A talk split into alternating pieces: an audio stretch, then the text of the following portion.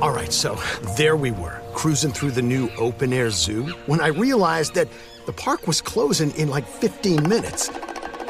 Luckily, we were in my Nissan Rogue. With its powerful VC turbo engine, well, we had time to see all the animals. Whoa! and outrun a few! Drive the Nissan Rogue.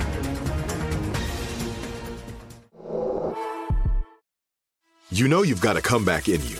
When you take the next step, you're going to make it count for your career, for your family, for your life. You can earn a degree you're proud of with Purdue Global. Purdue Global is backed by Purdue University, one of the nation's most respected and innovative public universities. This is your chance. This is your opportunity. This is your comeback. Purdue Global, Purdue's online university for working adults. Start your comeback today at purdueglobal.edu. AT&T connects an ode to podcast. Connect the alarm, change the podcast you stream. Connect the snooze, 10 more minutes to dream. Connect the shower, lather up with the news, sports talk, comedians, or movie reviews. Connect with that three-hour philosophy show. Change the drive into work and traffic so slow. Connect the dishes to voices that glow. Thank you to the geniuses of spoken audio. Connect the stories, change your perspective. Connecting changes everything. AT&T.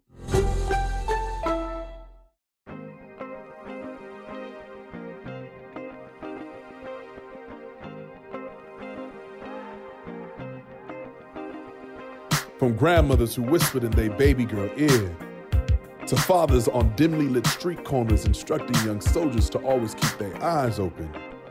You be queen. You were fire. You were passed through centuries on the hands of your daughters. They called you wisdom. Proverbs.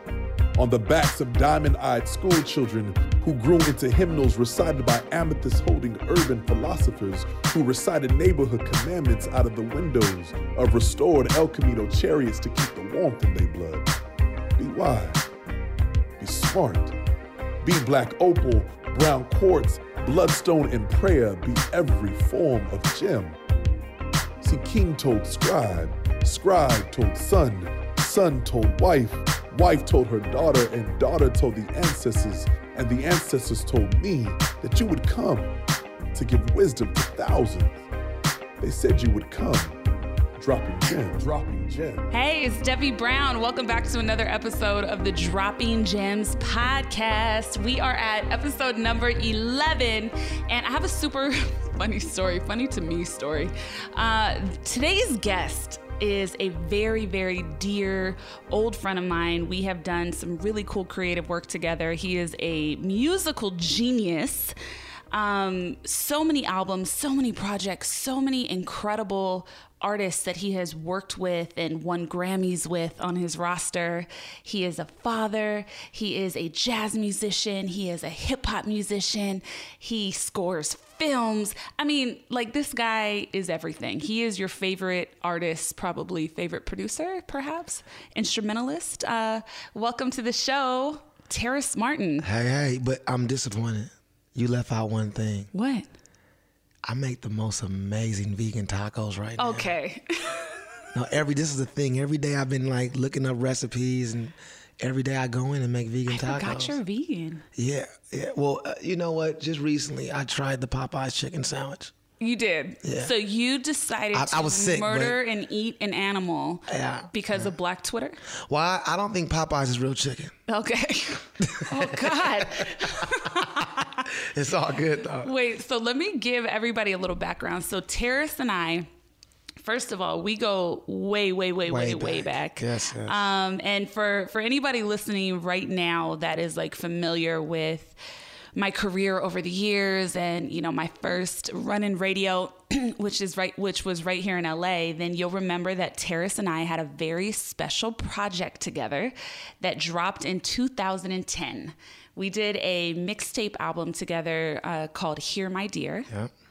and we had pretty much everybody on it probably Yeah. before you became familiar with their music. So like so who, who were some of the artists on Here My Dear? Uh, um, you and I, Dom Kennedy, uh, Kendrick Lamar, Wiz Khalifa. Yeah.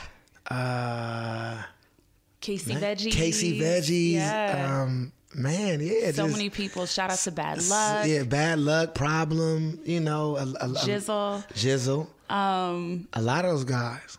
And then we had some OGs on it, like Charlie Wilson. Charlie Wilson, Snoop, and Dogg, Kurupt. Kurupt, DJ Quik, DJ Quik. DJ Quik, Jay Black, Tone, uh, fifteen hundred. A lot of, lot of. 1500 or nothing. Yeah.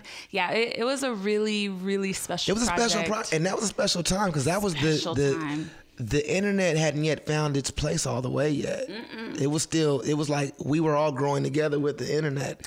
That I a was like special time. talking you into. I was. I remember explaining to you what blogs were. Yeah. And why it mattered if your music got on them or not.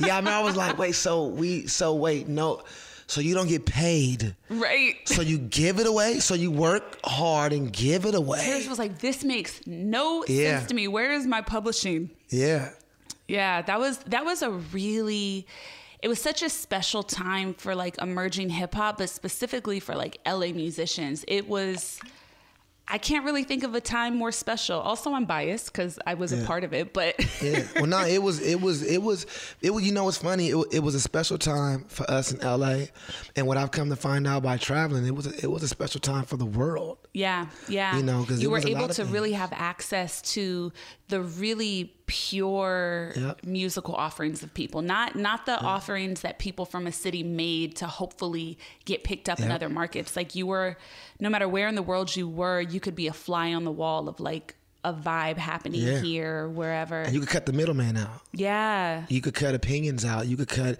that's not good enough, so you can't put your music out.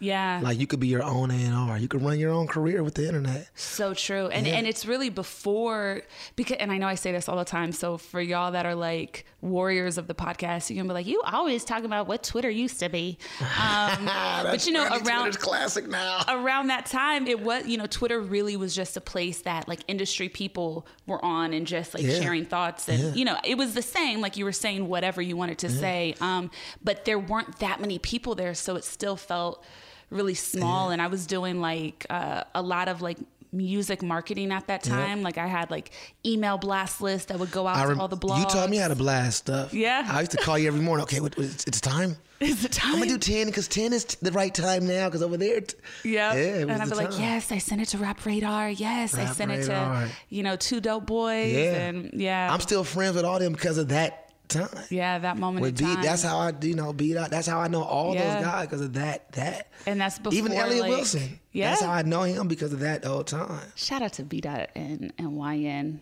Um, yeah, it was, God, that was such a good time. Someone has to do a documentary about that time because it was just like, we'd be at all these shows and all of these. Yeah. Events and it's It before people were like at that time I don't even believe Twitter had an option for you to share a picture. Nope. Like you had to like sign up for a TwitPic account TwitPic. and then you'd put that URL in your Twitter feed. So the people weren't sharing in that rapid kind of way. 'Cause I had a Um, BlackBerry then. yes, BBM. VBM. you, you, know who has a, a good amount, probably the most, the the most in LA that has a lot of that air on footage is Calmatic. Oh, I would believe it. Calmatic it. was there at every. He was there a lot of here. My Dear sets. He was there at those quick shows. Snoop- He was a kid, but he always had a camera taping Yeah. everything. So he has a lot of that stuff, you know. Yeah, crazy. And you know, Terrace and I went on to do um how many more projects did we do together? Three, two, Yeah. Hear My Dear, Hear My Sexy Dear. P, We did the and then Sexy P. Cease and Desist. and then we did the Sexy P. P cease and desist because Kim Kardashian tried to sue us. She tried. she um, tried. we ended She up on tried. TMZ. Ended up on TMZ. Oh, what a world. That was fun. Yeah. Honestly, that and that. Speaking about early Twitter, I, I remember when Twitter was actually pure. Pure. It wasn't oh, like oh, perception it's hadn't yet hit. Twitter yet. Yeah. Like the art of perception hadn't hit it yet. Where it's like the money by People the ear vibe really- hadn't quite yeah. came yet. Yeah, people weren't really curating um, the way they wanted to be perceived by others. You were just kind of like sharing yourself and whatever was. Mm-hmm. That's it. Yeah. That's it. Twitter was Twitter and still is. I mean, Twitter, Tw- Twitter's a good thing. I know a lot of people that are still on it a lot. I'm on it like once a three weeks maybe. I'm on Twitter. Yeah, me too. I'm not really on Twitter anymore. Um, but also, it's just more than anything. I think Twitter is so fantastic for people that give like um, real time commentary that are really like doing things as they're happening with Yeah. other people. And Yeah. that used to be my jam. That's not anymore. Um, so like I used to like live tweet all the award shows or live tweet remember- my yeah, favorite TV that. shows Yeah. or live tweet concerts, you know, and, and like be like, so and so just came on the stage, Yeah. um, which was amazing for the time. But now it's like, I'm just so unplugged from so many things. Like, I'm just, like, I usually will hear news like three days later. Like, or like, yeah, people will be like, yo, you hear what happened to so and so? And I'll be like, no, I did not. Uh, Yeah. well, now because of Instagram, you could you you know everything is yeah. everything is like Twitter mixed with visual and you know what I'm saying. You Yeah, know? the most I do is probably my stories more than anything. I just don't like I'm just in a space especially the last 2 years where I don't really and this could absolutely change, but I just don't really feel compelled and not in a judgment way, like not in a way that's like I don't Yeah. do social media. Yeah. Like no, it's just like um I just really that's what I spent my whole adult life doing since Yeah. its inception for work and for pleasure. And I just want to take some time to like experience life more purely and Yeah. just like live my day to day.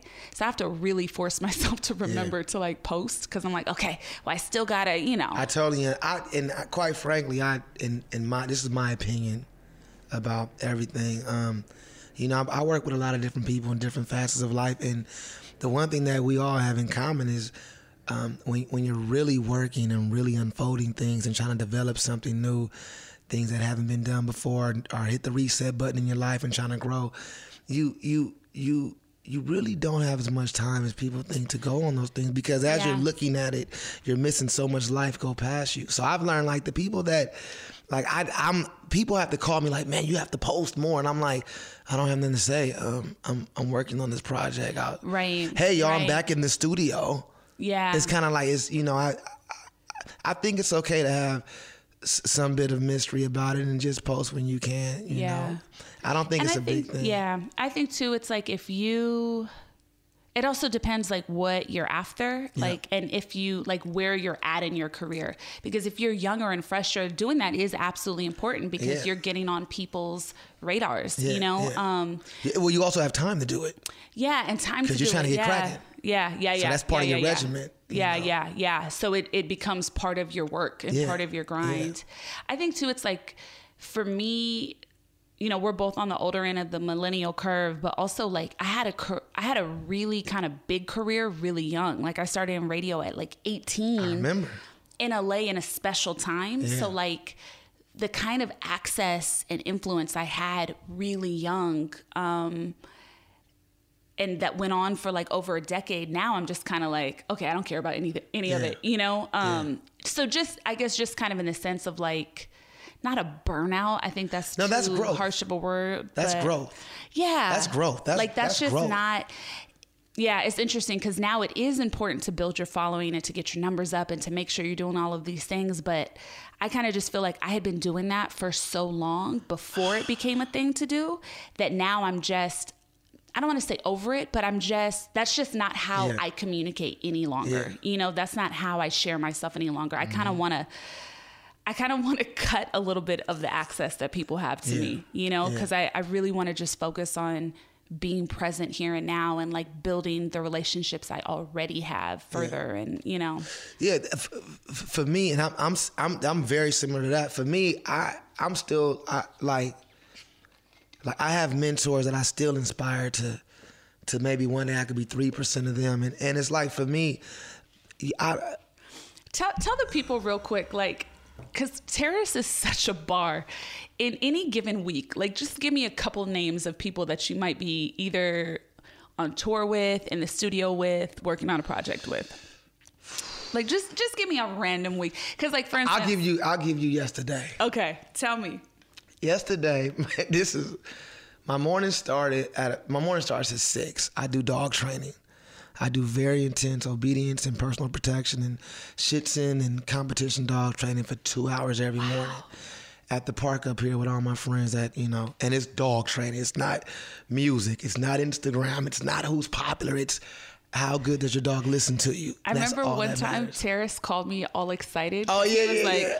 He was like, yo, man, I got like, he has a passion for dogs and he does some breeding. And he was like, yo, man, I got this dog right now. He was like, this dog is the J. Cole of the dog world. yeah, yeah, because I love J. Cole because he's so Yeah. nice.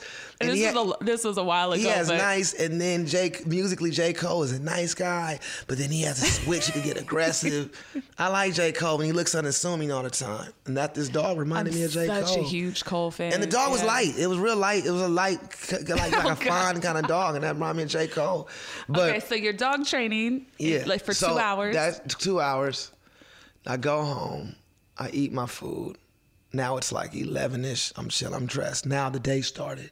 My first session is at UCLA to teach and work on the Herbie Hancock record and work on all this orchestra music. That that I stopped there. I do all that with me, Herbie Hancock, um, Robert Glasper, Corey Henry, all the top musicians. I had to leave there at five because I had a session with YBN Cordae. I forgot because he's always working, and we just finished his first record. So now he's really he's a young, excited artist, so he stays in the studio. And then after that, I got a call from Punch at about ten o'clock at night to go listen to some things that he's been doing with him and. The, you know, you know, you know the TDE guys. But then about one o'clock in the morning on the way home, I get a call from G Perico, and he wants to play me his music because I've been helping out on his record wow. But it's not done. At four in the morning, I get another text from Herbie Hancock. He's 79, by the way. He's up at four in the morning watching movies. you know, talking about what we did the next, what he's gonna do. So it's like, I feel like at, at th- those days have kind of become my norm now, where Yeah. it's just like people. It's like it's just how, how we just talked about how we love living in a certain area because it it is so many different walks of life and different people. That's Yeah. that's I love when my days are filled up like that. I I couldn't like I couldn't I can't eat the same thing every day. I can't wear the same thing. I can't wear one color. I don't want to do anything I did yesterday. Who wants to look in the rear view forever? That's like No. You know what I call that too? Like the, I don't even know if this fits, but I, I've thought about this over the years, but like, and this is no shade to him, but like the Mr. T complex, right? Mm-hmm. Like, I don't want to be so tied up in my identity or the way I'm being perceived that I limit my growth. Yeah. So it's like, you know how like Mr. T is like, he was a huge deal in the 80s, right? Like, and you knew him because of his signature style. So you knew him because of his signature chains, because of his haircut, the way he talked, the shirts, right? The arms out.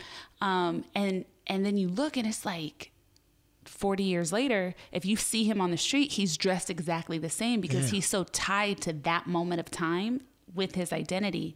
Um, and so it's just, I don't know. Sometimes it's just really important to take that step back and to like think like, am I feeding the beast? Am I feeding social media? Or am I feeding the world with things only because it further perpetuates like how I want them to see me or be perceived? Or like, are you taking enough time and having enough silence to like follow the flow of life effortlessly, you know?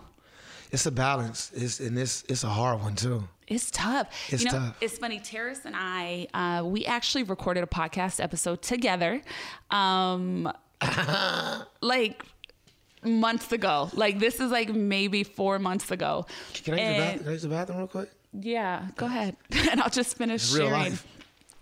So Terrace and I, uh, we're at the ranch right now in my little studio, and it has a restroom. So I hope whatever you do, I hope whatever you do in there doesn't pick up on the microphone. so we had done, we had recorded an episode together, uh, but here was the problem, right? I hadn't te- I hadn't seen Terrace in a while, uh, and he had been like I had moved back to LA and he had been like on tour off and on for the last couple years that I've been back. So we've talked and we've caught up, but we hadn't really had like an in-depth catch up in a long time. So he came over and before we even turned the microphones on, two and a half hours had gone by of us talking and catching up. Then we turn the mics on and we end up talking for close to three hours. So by the time he left, I was like, this audio is impossible to edit. and I was like, we are just gonna have to find a way to start from scratch. Um, and especially like last time you had come over, it was just a few days like after Nipsey had passed. Yeah, it was, it was a lot. Yeah. Our energy was just, Yeah. it was a really hard time. Um, so then, ever since then, I've been hitting him like, yo, we got to redo this episode. You got to come back in. He's like, all right, well, I get back from Budapest uh, in a couple of weeks. And then I'll hit him in a couple of weeks. He'll be like, hey, I'm actually in Bali and da da da. And I'm like, all right, well, now right here. And we don't even live far from each other. I know we live Like, down the street. The Uber ride was four minutes. But yeah, so you know, in a couple, something that I, I love about Terrace and I find fascinating is his life is so, and it's always been just so layered and so mm-hmm. interesting. So when you were when you were young, grew up in LA. LA boy all the way.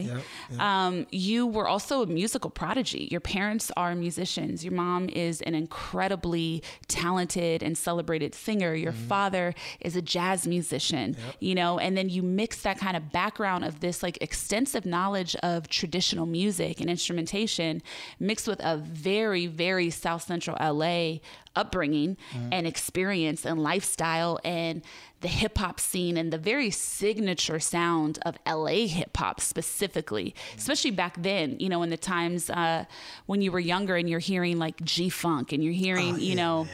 That shifted everything. yeah. Everything, And you know. and you have like you know, there's this story of like Jay Leno buying you your first Sax- saxophone. Yeah.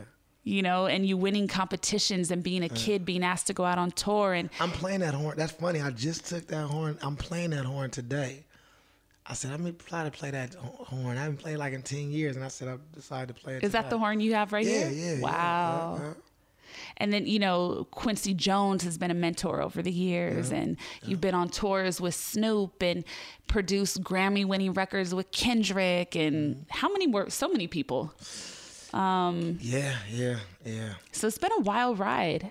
You know what? It's it's it's been a wild ride, but it's like it feels like a day to me. It feels like it just happened today, and it's you know I I'm so excited to what's gonna come. Like I'm still I'm still hungry and still happy about finding new things Yeah. and everything. Like I'm not.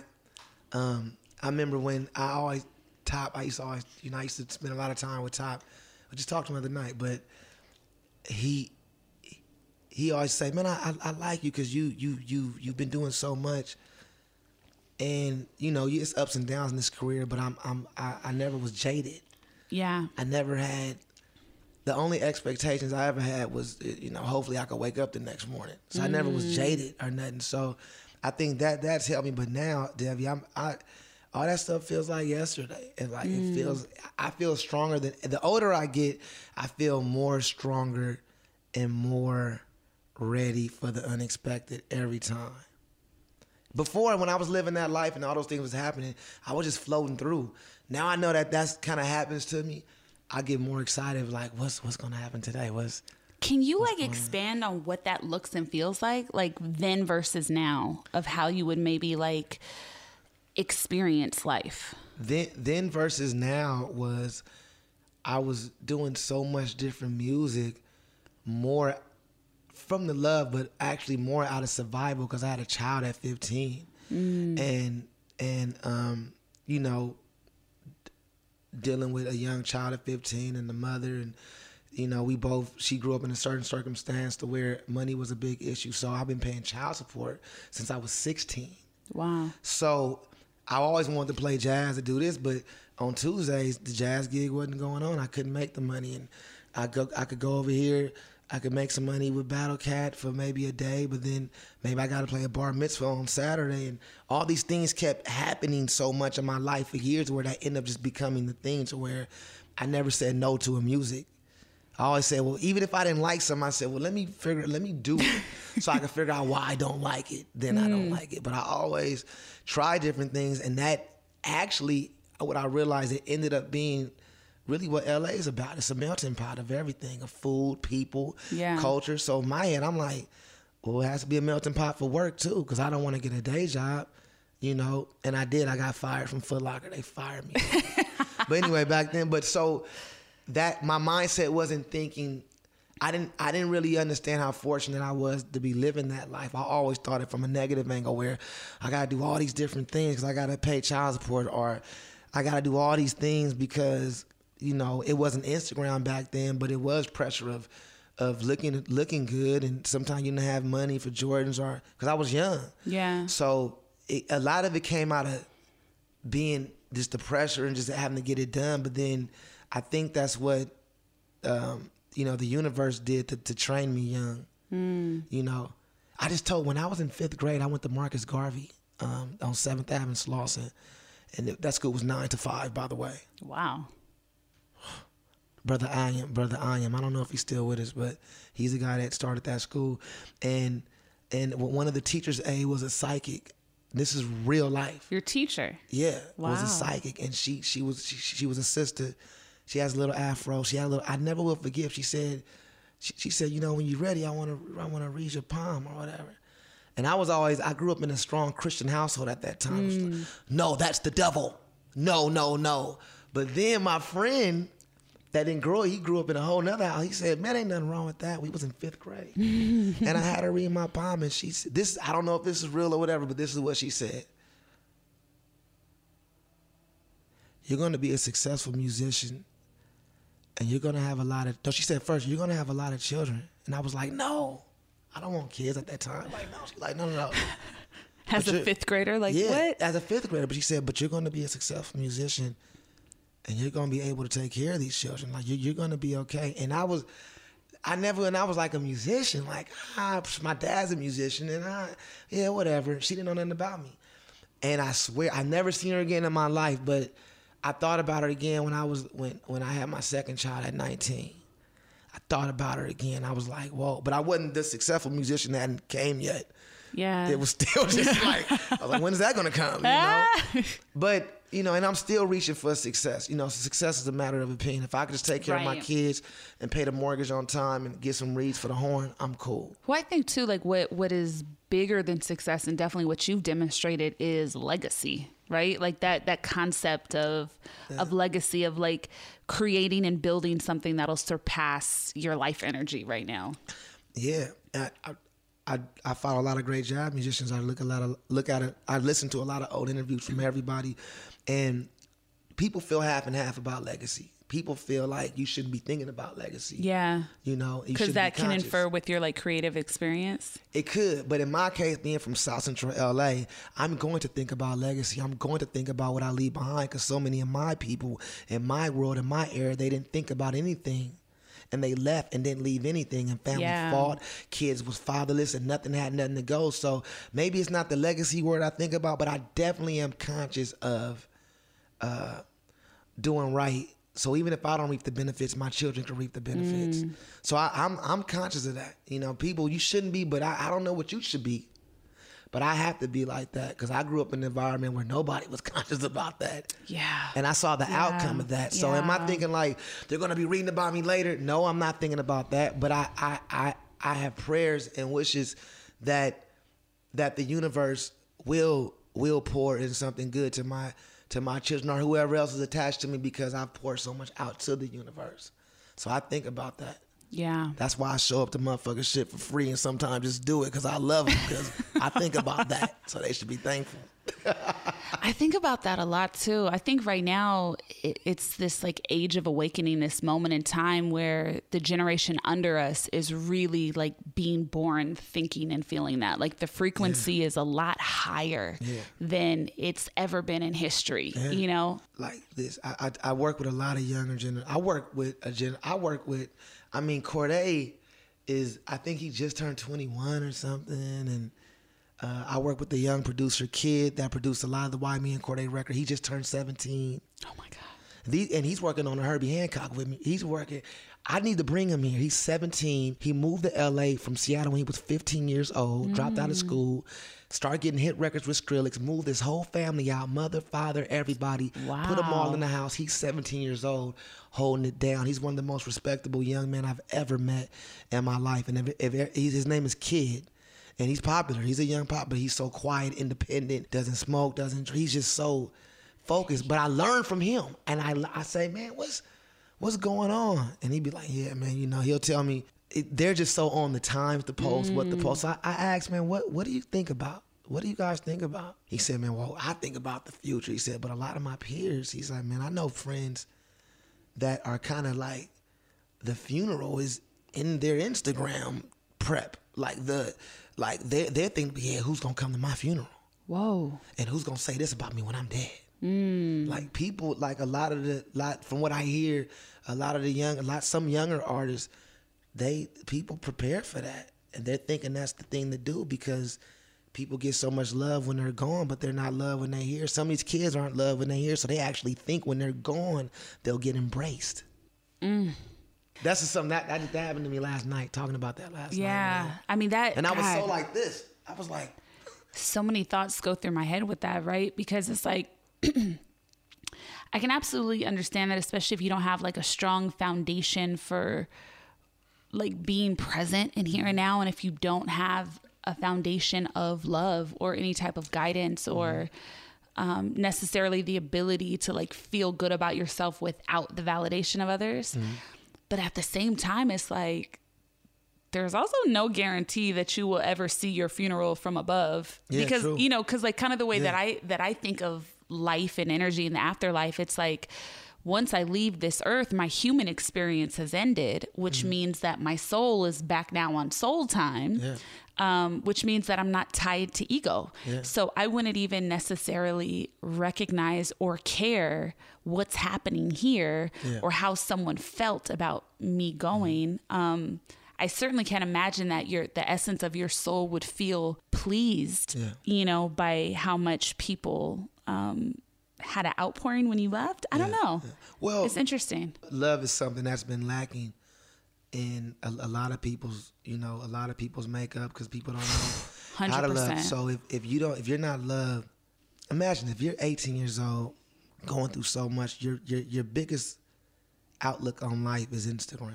Yeah, your heroes are praising death praising murder. These are your heroes. Yeah, see my hero my heroes all died unexpectedly. Yeah, Pac didn't want to die. Yeah, I don't just, uh, who you know these people don't you know they that's kind of what you know I mean we although things are done to, to perpetuate certain things it's never like Well, Pac Pac was very morbid. He was kind of like Yeah. your friend you're describing, and and really put a lot of thought into his death. But like, if you think of some of our like biggest leaders, like growing up, Malcolm X was my biggest hero. He's still one of the biggest influences on my life. Like. He probably felt like people wanted to kill him, but you, he definitely wasn't concerned. I kind of feel like with Pac though I, I feel Um, I mean, like thinking what, about you yeah, know what, we it read and study but- about him what we know about him it, definitely definitely a, lot of dark things but when I talk to people that were real close to him like Snoop and different people he he really loved life Hmm. like he loved life and he Snoop and Kurupt always talk about how much they, they he they, he taught them about the quality of life. Yeah. Life, life, life, life, life. So when, when I hear a song, I hear one thing, and eh, but when I hear people that that really loved him with or without it, it he loved life Yeah. and he just wanted to just he wanted to be loved and wanted to show love and Yeah. that's why the whole thing happened this, this just to show his this this, this, this he wasn't You know what I You think? know? Like souls like his, like we always gotta edit so much of our shit I know. it's so it gets so deep like oh All right, so there we were, cruising through the new open air zoo when I realized that the park was closing in like 15 minutes. Luckily, we were in my Nissan Rogue. With its powerful VC turbo engine, well, we had time to see all the animals. And outrun a few! Drive the Nissan Rogue.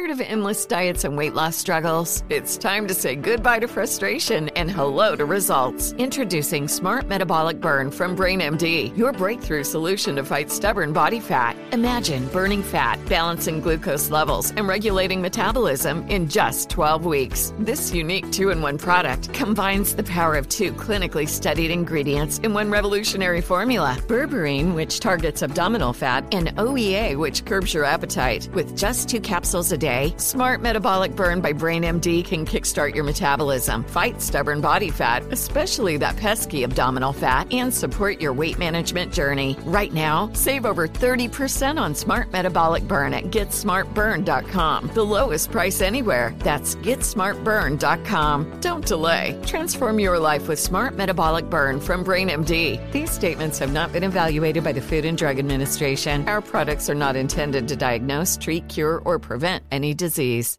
Trinity School of Natural Health can help you be part of the fast growing health and wellness industry. With an education that empowers communities, Trinity grads can change lives by applying natural health principles and techniques in holistic practices or stores selling nourishing health products. Offering 19 online programs that fit your busy schedule, you'll get training to help turn your passion into a career. Enroll today at trinityschool.org. That's trinityschool.org. Souls like Pac and like souls like Nip. I hope I can keep it together. Um, I like every guest that I've had on has tried to bring up Nipsey in some kind of way, and I like instantly change the subject because I'm just not ready to talk about it. Um, but obviously, like he was a friend to both of us, Yeah, and you yeah. Knew him since he was a kid, like Yeah. extensively, um, Since he was selling incense with the little curls. with his little baby Yeah, curls, with the baby too. curls. Talking intense, like off top. For sure, I'll show up. off top, y'all. He, he, he used to talk real intense, like, but a gentleman, very nice. Oh, he has the the best like Yeah.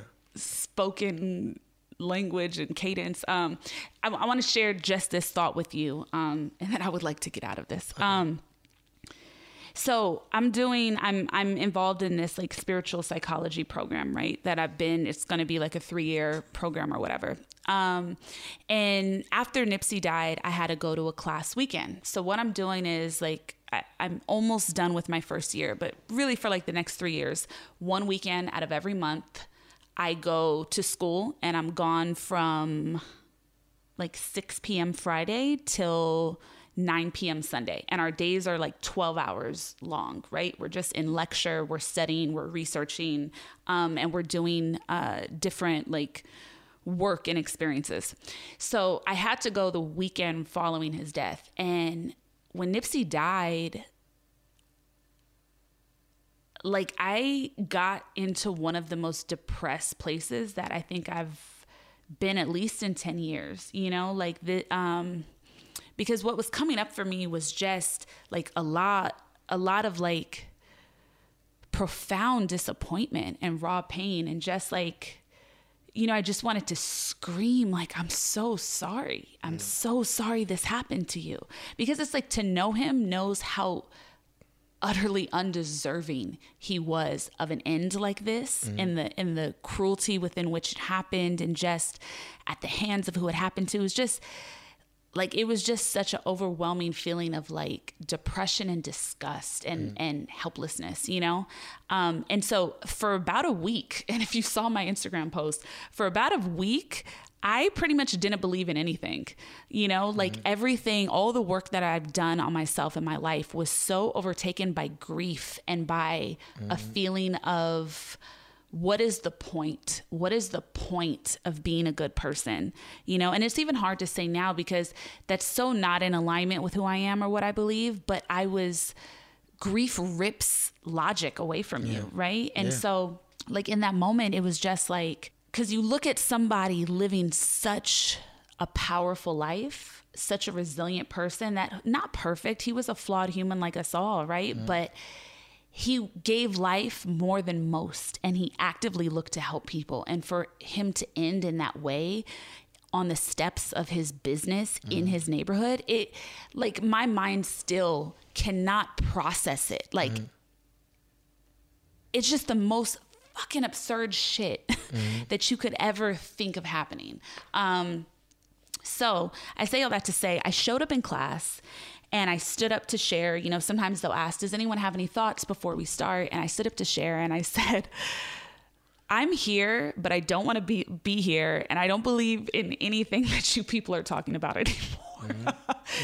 And then they were just like, okay, um, you know, do you want to expand on that? And I just ended up breaking down crying. And I was just like, my I was like, my friend was murdered. Like, my friend was murdered and he was a great person. Mm-hmm. And I have lost people before. You know, one of my best friends in high school was murdered. I've known people that have gone, I've experienced quite a bit of death, but something about this experience, I just wanted to say, screw it all. Yeah. You know? Um, so it was really interesting is the facilitator, one of the facilitators of this amazing program, his name is Ron Holnick. I went up to him afterwards and I was just like, I just need to understand more about the soul. Like, mm-hmm. I need to understand the purpose of things like this happening. Because that's a big issue that I have just in the studying of spirituality. I do a lot of like, the way in which I'm living my life, definitely I'm sharing positivity and quotes and videos and content online, but more so, like I would consider myself now really a researcher and a facilitator of healing. Like my life's work is to really study the process of generational trauma and to study the way that humans feel and see the world um, mm. and experience spirituality within this human form. So I was like, I need, I just need information about the soul. And he said something to me, and I'm sorry it's taking me so long nah, to get nah, here, but nah, get it out, do your thing. He said something to me that was just such an interesting way to look at things. He said, you know, when a soul understands what its purpose here is and has done a certain amount of work, there is a point where it can choose to leave or to stay. Mm. Based on his belief system, right? There's a point where it can choose to leave or to stay because if you have reached the maximum of what you can do, of what you were meant to do in this life, right? Then you might do yourself a disservice by staying because you might incur more karma Mm-hmm. being here right and so kind of you know in in the way that i see the world and in the things that i, I study and practice it's like the idea is you are trying to get through your karma that you're carrying with you your your life's lessons your actions right and so if you make it to a point where maybe you have transmuted all that karma and you stay here you could be getting more and so then you might be re- re- repeating the process yeah. in reincarnation you mm-hmm. might be coming back and now having a larger workload as mm-hmm. opposed to leaving this world with past life merit mm-hmm. and then coming back at a different level you know like um so i mean th- that's a mouthful and it's yeah, a lot yeah, but you know, I just thought that was interesting because him telling me that mixed with something you shared with me, which I'm not going to repeat, about the day that Nipsey died and the last moments it still hurts, but it gave me a, a huge amount of peace mm. in his peace with perhaps what happened to him mm. and what he was meant to do here and what he is now meant to do as a soul in heaven. Because mm. I think it's like if we were to, before seeing the aftermath of his passing, if we were to look at Nipsey's life, the people that knew him would be like, yo, amazing guy doing incredible work. Yeah. But maybe not nationally, you didn't yeah. know all the facets of his generosity and his giving, right? Mm-hmm. So you think like, oh, there's no way his work could be done because he just released his first album. But if you think of it on a greater context than whatever his musical offerings were meant to be in this world and what his death was going to mean to this world, mm-hmm. like his death has caused a major shift in people. Mm-hmm. Like I I've been a huge friend and fan of Nipsey for a very long time, but I didn't think it, it wouldn't have even necessarily been conceivable to me that he would pack out the Staples Center. Yeah. Though I felt he'd be worthy of it because I love him. Yeah. the only person that ever did that was Michael Jackson. Yeah. So it wouldn't have even been like in context for us to ever assume that his death would have had the impact that it had worldwide, you know? Yeah, it's, you know, I mean, first of all, I believe, my belief is we all have a book everybody has a book. Some people books are thick books. Some people books are short. But everybody, when I believe, when you're born, you have a book. I believe you you have a story, you have a book, and everybody's story ends different. Everybody book, but we all have a book. We all have a book, and the one thing promises we we we won't be in the flesh forever you know and it was it uh, i mean initially of course it was very hard to swallow the nipsey thing now where, where my heart is at because that was probably one of the most intense blows because and it was you know but where where where where my heart is at I, I, I look at Nipsey the same way uh, I look at all, all all of the all of my heroes now that mm. I mean when you you know Jimi Hendrix died I think at 26 I'm not sure one of those wow. ages Charlie Parker died at 35 John Coltrane died at 40 Tupac died at 26. I mean, it's like Yeah. you know, it's it's kind. I, my father is is interesting. He's so just blunt. He said, "Man, the bad motherfuckers don't stay here long." That's all he had to say. He said enough. He out of here. Hmm. Now y'all take what I said. Let's see what y'all do with that. Hmm. You know, and we all and and and I was always looking at life like that. But when Nipsey died, I, I my faith was tested Yeah. because I was like, "Whoa, do I really feel like that?" Right. Do I? Right. Because I don't right, want to feel like that right, right. now. I don't want to feel like that now. I don't want that. I don't want to feel like that for him. Mm-hmm. But And you also don't want to feel that way for yourself, right? nah, it I, calls I don't want to play you know, like your own And you know what? I I attachment to Earth. yeah, and it the and, and it's very sad. The whole it's very sad. The whole situation. Even it's sad what's happening to the young man Eric.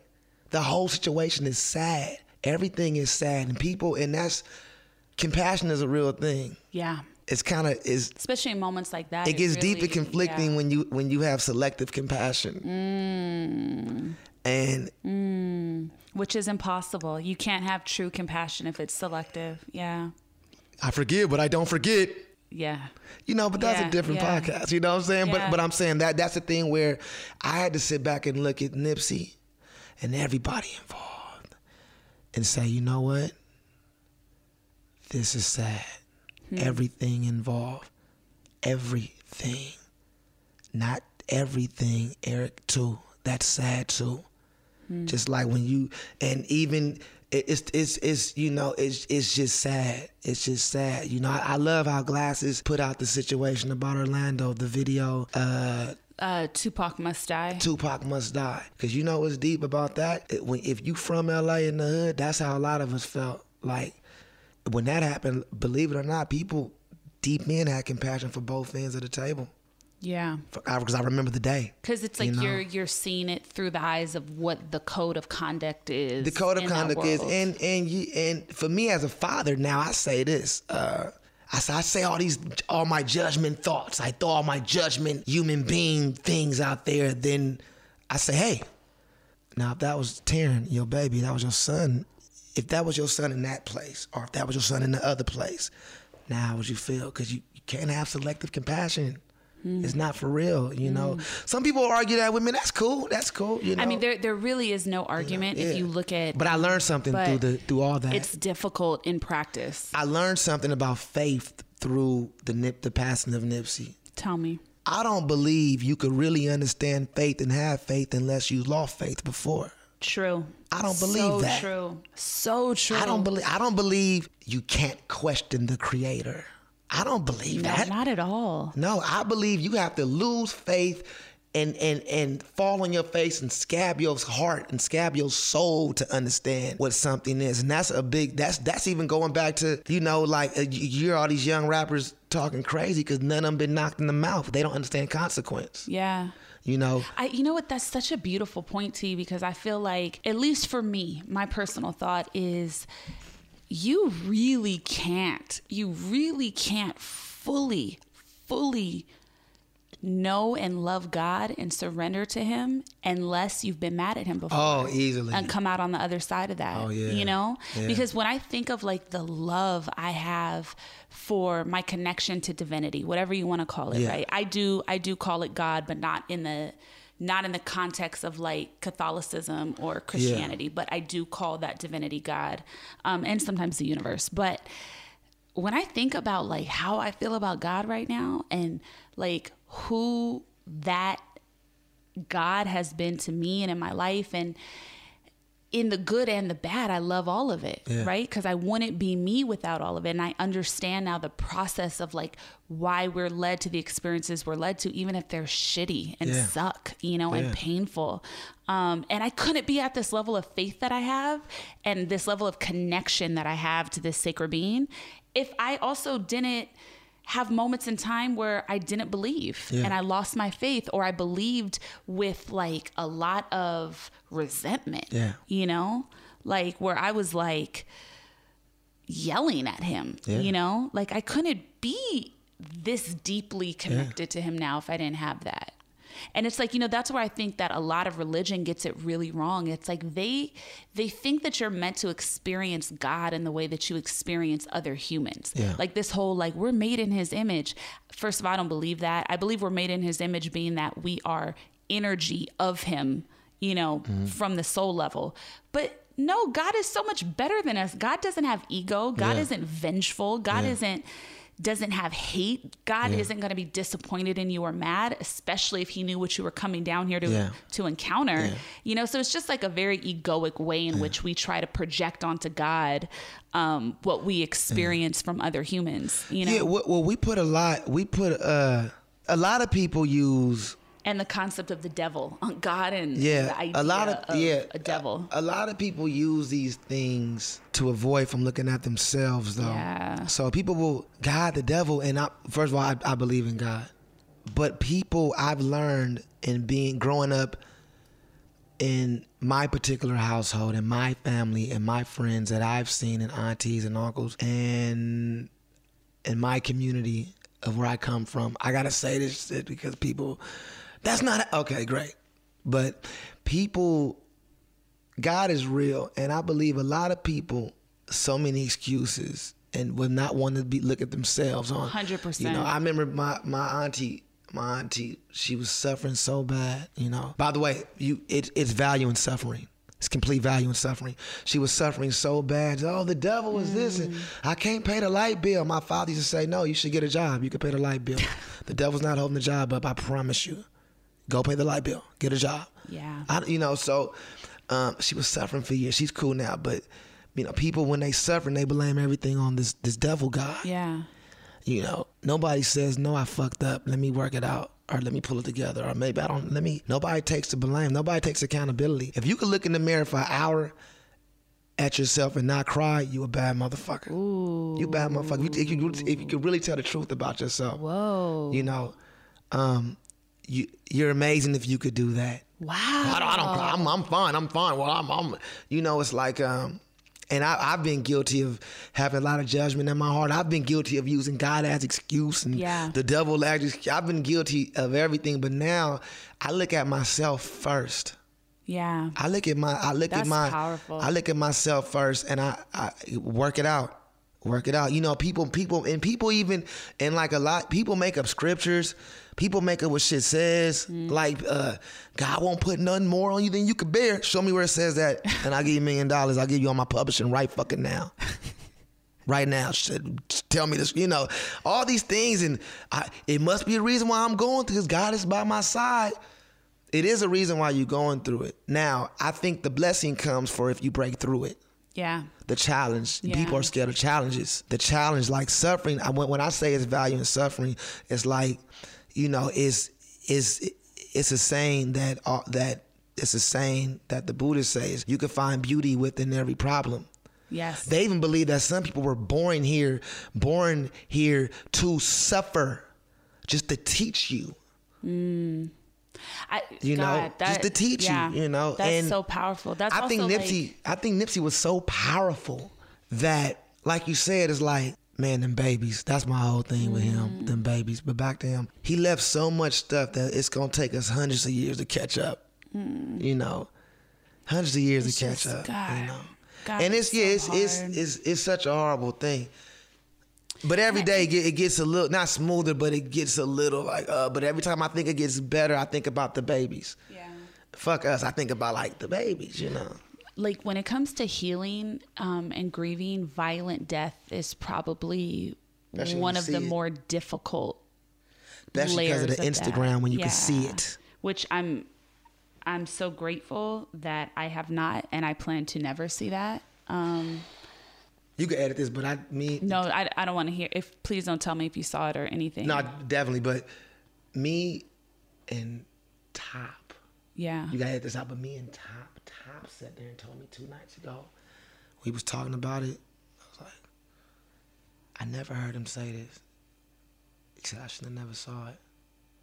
yeah. And we just looked at each other. I said, "Do we?" You know, bl- black people call uh, we uh, we call trauma stress. Yeah. Ha.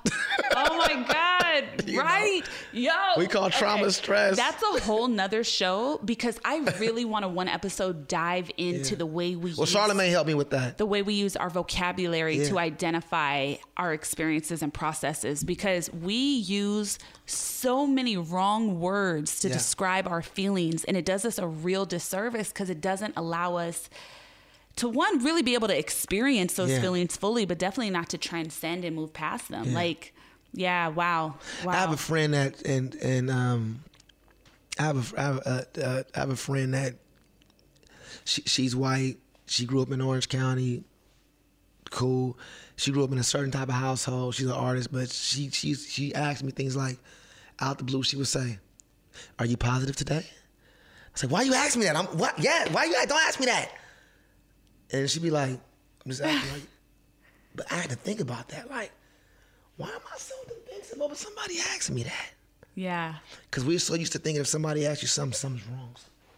We're so defensive over. That's all part of trauma. Young from going through things. But also, I would I would say too the way that this person worded it can be very triggering, especially depending on what your definition of positive is. Because I think a lot of people weaponize this idea of positivity as a way to like very passively aggressively keep you from feeling. Well, I thought that was it, and I, I said, "What do you mean by that? What where where's that stemming from?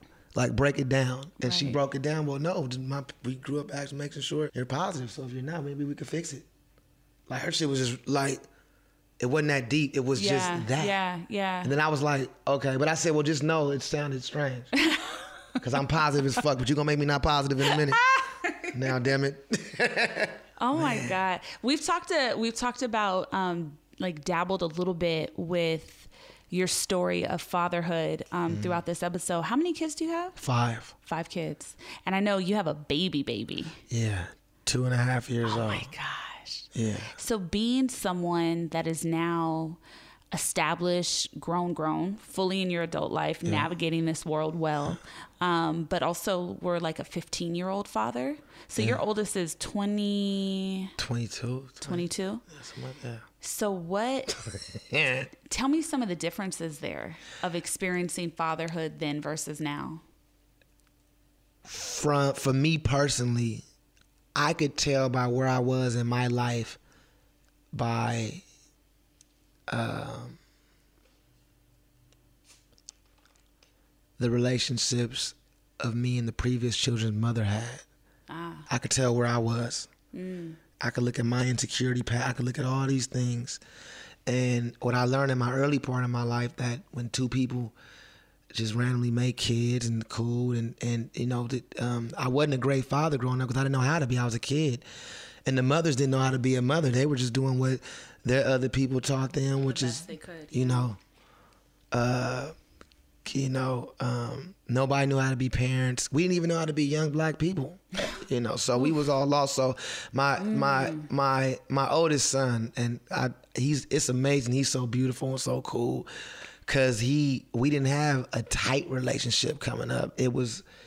I was the father. He knew the father. His mother was the mother, but he was kind of in the middle of so much turmoil of young parents. So he we was around each other, but we never got to enjoy each other. We were so young. We started enjoying each other when he turned 18 years old. You know what I'm saying? 'Cause we were so young. So that's my first child. My second child, the same thing. The early children, we I was a kid, and the mothers were kids. And believe it or not, we we all talk about this because they they even suffer understanding from their mother. Hmm. You know, this is a this is a real thing. So, you know, I I, I kind of didn't click into fatherhood because I never, when I first had children, this wasn't thing of I'm going to be a father. This is the thing I'm just having sex and I'm not understanding Yes. the consequences. Yeah. I'm not understanding that if somebody, me, me and Jason always say, if somebody would have just said, your dick can make a person. just like that. You know what I'm saying, Devi? Your dick could make a uh-huh. human being. You know how crazy that would have made us sound like, what? But everybody was, don't do it. Shh, Don't, don't, don't, don't, talk. Don't, don't, don't. And then when it happened, nobody knew how to react. Yeah. A lot of young parents was going through this, even to this day. So, my my it, it was it was very difficult earlier because I didn't know how to do it. All I knew was that if I worked and got money and paid them money, they would they would they would they would be peaceful. That's all I knew because in in in the in the hood, in the ghetto, having kids young, you know, either the the guy. A lot of the guys aren't around because out of fear they don't know, but a lot of the mothers understand and they they want the money, and but the Yeah. guy doesn't have a skill to get the money, and that's mm. turmoil, and you know what I'm saying. So it was Well, rough. Especially it's like if you. This is a whole nother part, young Yeah, it parenting. is. Because I'm I'm still Well, like once a month. I think once a day. I think about this and be like, wait a minute, did I call Kai? How many times did I? I, I gotta make. I, like I'm so weird about Yeah. giving time now, where it's like I'm like. So I'm like, I and I, I I do the best I can, and I do. But now that I love fatherhood and want to be a father, and I'm there, I'm there, I'm there. How every my career is, is in a weird place to where I'm always gone. Even when I when I'm here, I'm here. But even when I'm here, I'm going. People say, you know, you gotta make time, and yes, we I do make time, but it's it's a difficult life, and it's It a is. it's that's more than music, more than anything I've ever been. Being a 100% family man, being shared by the world is a very that's the biggest challenge I go through every day Mm. because I want to comfort my other half, my woman. I want to comfort my children, and they don't care about going. They all they want is time. Yeah.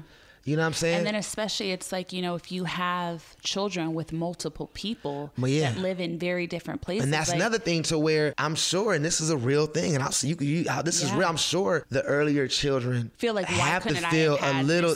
Why couldn't it work Yeah, with dad and mom, or why couldn't it do that? Because they don't, Yeah. you know. But but but I've had real conversations with my with the older ones. I think that's that's the part Yeah. that is so important. without being like- disrespectful. Yeah. Because it was not. It's no fault here. There's it's no no, fault. fault. Things it's just two are. babies that had babies. Yeah. And you know, and now me and guess what? We get along. Just the other night, I played the Hollywood Bowl. Me and Herbie to a sold out show in Los Angeles. Me, Herbie, Thundercat, and Kamasi, all LA guys, sold out the Hollywood Bowl, playing jazz, African American art, music, nothing on the radio, nothing with high with uh, high plays on the internet, just people coming out to hear truthful art. And it was a sold out show, and I was able to have most of my children there, mothers of my everybody backstage with Quincy Jones and everybody just hanging because I saw Quincy do this. And when I was 20, Quincy said, "How many kids you got?" And then I said two, and he said, "Man, you got to make sure you you, you got to make sure everybody's on one accord." It- It's hard to do it, but you got to make sure. So I, I've always tried to make sure we all are a village Yeah. and we are our, our village. You know, to each his own. For me, it's no funny business. To make it all a village, everybody can't nobody fuck nobody. Mm. Can't nobody get no special weird undercutting shit. Nobody could have an ounce of jealousy. Everybody has to be very confident in themselves. And I have that community in my family now with my other children's mm. mother, with their husbands. Mm. You know, we have a real community, and it's, I've I've actually shaped it. I've shaped it out of just honesty and love, and saying we were all wrong. Let's go ah. and everybody's on one accord now. But it's still a struggle because and it takes time to get there. It takes time, a you lot know, of these- time, personal growth. young these people didn't they they I had children with people that didn't what wasn't art artist households. Yeah. Get a job. Well, no, I believe if I practice long enough, something's gonna happen. What about the food now? I don't know, but if I practice long enough, you can't just. Who wants to hear that shit? Right. But I did it. That's why to this day I, I go beyond beyond for all for all the mothers of my children. You know, uh, if whatever, like whatever, I go beyond and above. You know, and I love them and I appreciate all of them. I appreciate my children and I love the suffering we all went through because we would not have been here.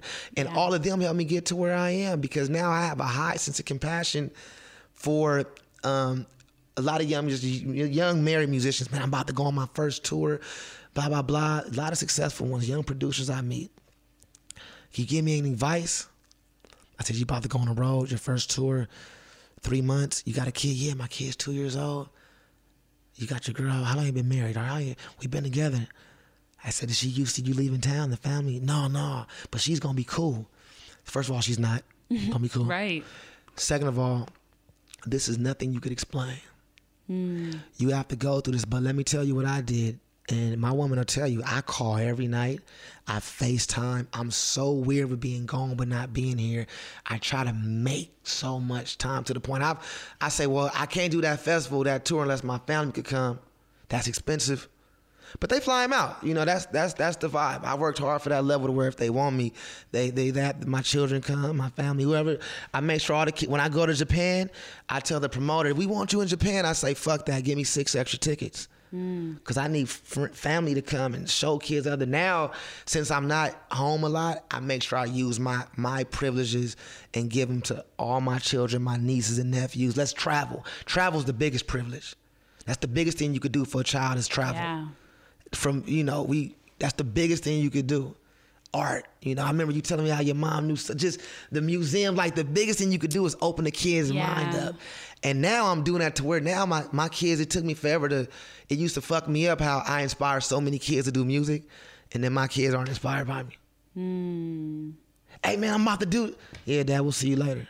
Hmm. But it's a line of kids here. Same age as my kids so i had to click in and it's a battle i'm still you know Yeah, it's and I, and a I think thing. for the people listening too, what because like everything you're sharing is so aspirational and beautiful, but it's also like hard earned. Like what you're saying now, it's like your kid, your ranges of your kids' age is between 22 like to two. 22 to two. Yeah. So you know, it took. It took a long time. It took years Yeah. to be in this great, Yeah. like I didn't even know my children. fluidity. I didn't even know them. I was with them uh, so much, talked to them every day, hug them for the weekend, but didn't know them for years. Yeah. Didn't know, didn't. It was so embarrassing to hear how great Akai sang one day, and me and me have to act like I was familiar with that skill level. Mm. But me going home saying, "Oh man, get on the ball."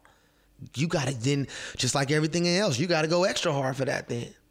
You know, so but that's it's been a that's helped me get through life. Like my sense of compassion now is my forgiving threshold is crazy. When when when drugs came into my family's life and split us up, and my father had to go away for a while, and me and my mom stayed in little motels here and there. Like I didn't feel nothing was wrong. I didn't feel nothing was wrong. I was I was I. People, you know, you hear, I grew up in a hotel in the hood, and all we had was top ramen, and uh, I didn't feel nothing was wrong. The TV worked in the little mo- mm. motel. We stayed in a single forever. And it was just, it was nothing wrong. She didn't let me feel one bit. Now that I'm older and hear the shit she was going through, I was like, Yeah.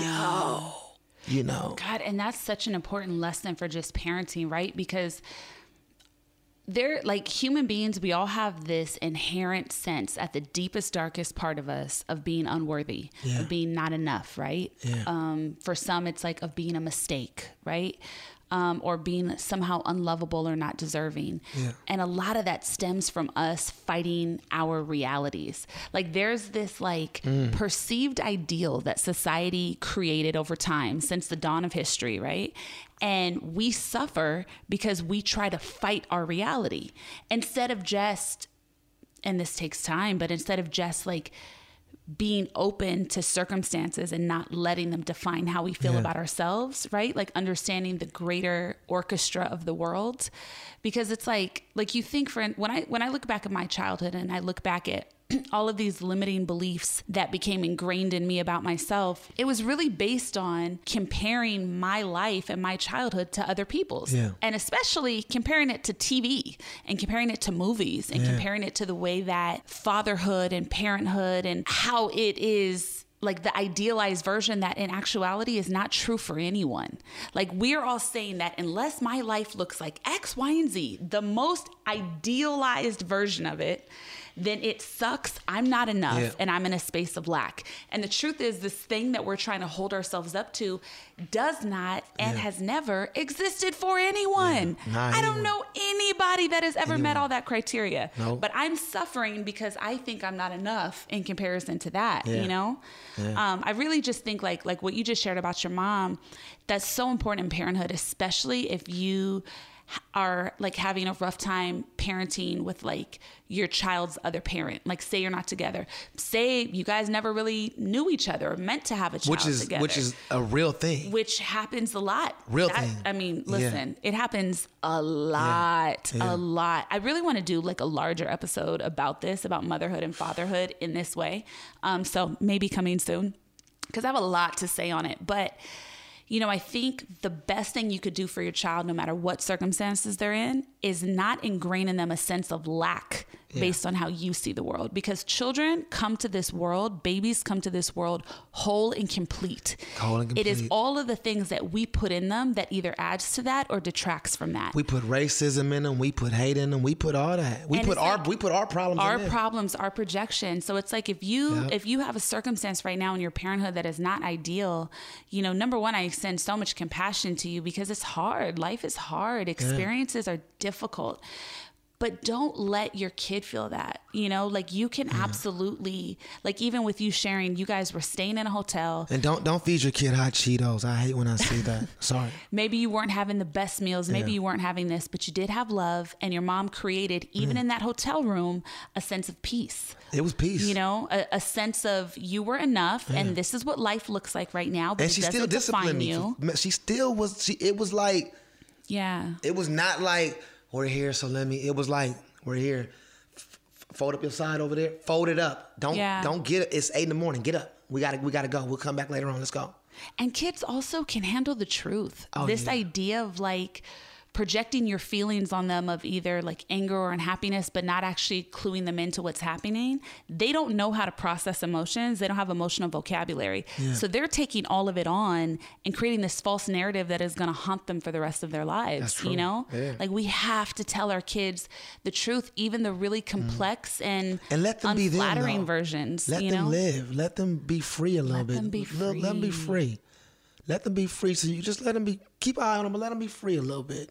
Yeah Cause they're gonna have a whole lifetime of not being able to be free all the time. yeah So let them be free a little bit. You know, we we don't. I mean, my daughter's very respectful. I mean, she's a kid, so she does kid things, but it's never uh, when she makes a mistake. It's always like, first of all, I never Google Gaga talk to my kids, yeah and my daughter, she, my kids will tell you like, my what's up, like my Akai, Akai will tell you when I was four, Akai, I used to be like, "Hey, what's up, Daddy? I want don't talk to me like that. What's up? Well, Dad, this okay. I want, I want that. Want-" What's that mean? Why do you want that? Why do you want soda instead of water? I just know why. It tastes better. Okay, well you can't have that. So my kids grew up like Yeah, my even my daughter. through, You gotta meet her. She understanding. oh she's so like "Excuse- excuse me, thank you. She's so because I've learned like you don't you don't you gotta let them be free because kids are smarter than us. Yeah. Kids see the truth before we see the truth. Yeah. Like when your kid don't go to somebody, it's a reason. Yeah. The main one either because they don't know them, but sometimes because they ain't fucking with them. Yes. Because they feel something. With, with and that could be with grandparents, cousins, Yes. whoever. Kids know what's up. Yeah.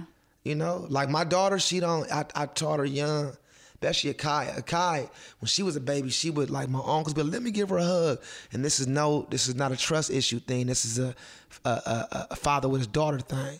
But she always look at me. Depending on, I'd be like, it's all right, baby, go ahead. She- Boom, boom. And it could be one of my uncles. If I feel like I don't want my baby on your energy, I don't want my baby on your energy. Yeah. You know what I'm saying? Yeah. Especially. Uh, and we got to stop forcing kids to hug Yo, adults. yo, first like of all- some kind of this like dog and pony show. hug your kid or hug your hug, hug. Go hug auntie so and so. Go hug uncle so and so. Like, no, it's my child's body. They don't have to if they don't want to, and it's not to be disrespectful Nope. to you or anyone else. But No, my daughter, she ain't got to hug or touch nobody, but now she's coming to the age where she knows how to hello because I don't shake hands. yeah, I do the pound. I don't shake Mm. hands. Why? Because I don't want to shake your hand. I do the pound because it's germy out here. Jeremy. it's germy out here. that means more ways than one, but it's germy out here. Man, kids are beautiful. Yeah, I'm, I'm so so deeply grateful for Oh, yeah. Quest. He's gonna be. A, he's he's he's gonna be a different cat. Like what? What's he gonna be? Like, do you ever wonder what are they gonna be? Mm-mm. I don't want to. I don't even want to think about it yet. Yeah. Because I don't well, want. not one. Not what. I always wonder who are they. I'm Yeah. curious to know. You know what my my intention for his life is just that he feels good being himself, yeah. that he's kind and compassionate um and whole you know like i i legitimately because the thing is it's like i don't want my ego tied to my parenting your life is not about making me proud your life isn't about instilling in me that i am good and worthy and that i've you know look at what i've done for yeah. you and accomplished for you like God chose me to bring you here. It is a sacred responsibility. I feel grateful. I'm locked in. Mm-hmm. And after that, it's like I'm I'm here to lead your way and guide you, but also just love you. Yeah, and whoever you want to be and whatever you want to do, mm-hmm. this is your journey. You have every right. Yeah, that's all you could do.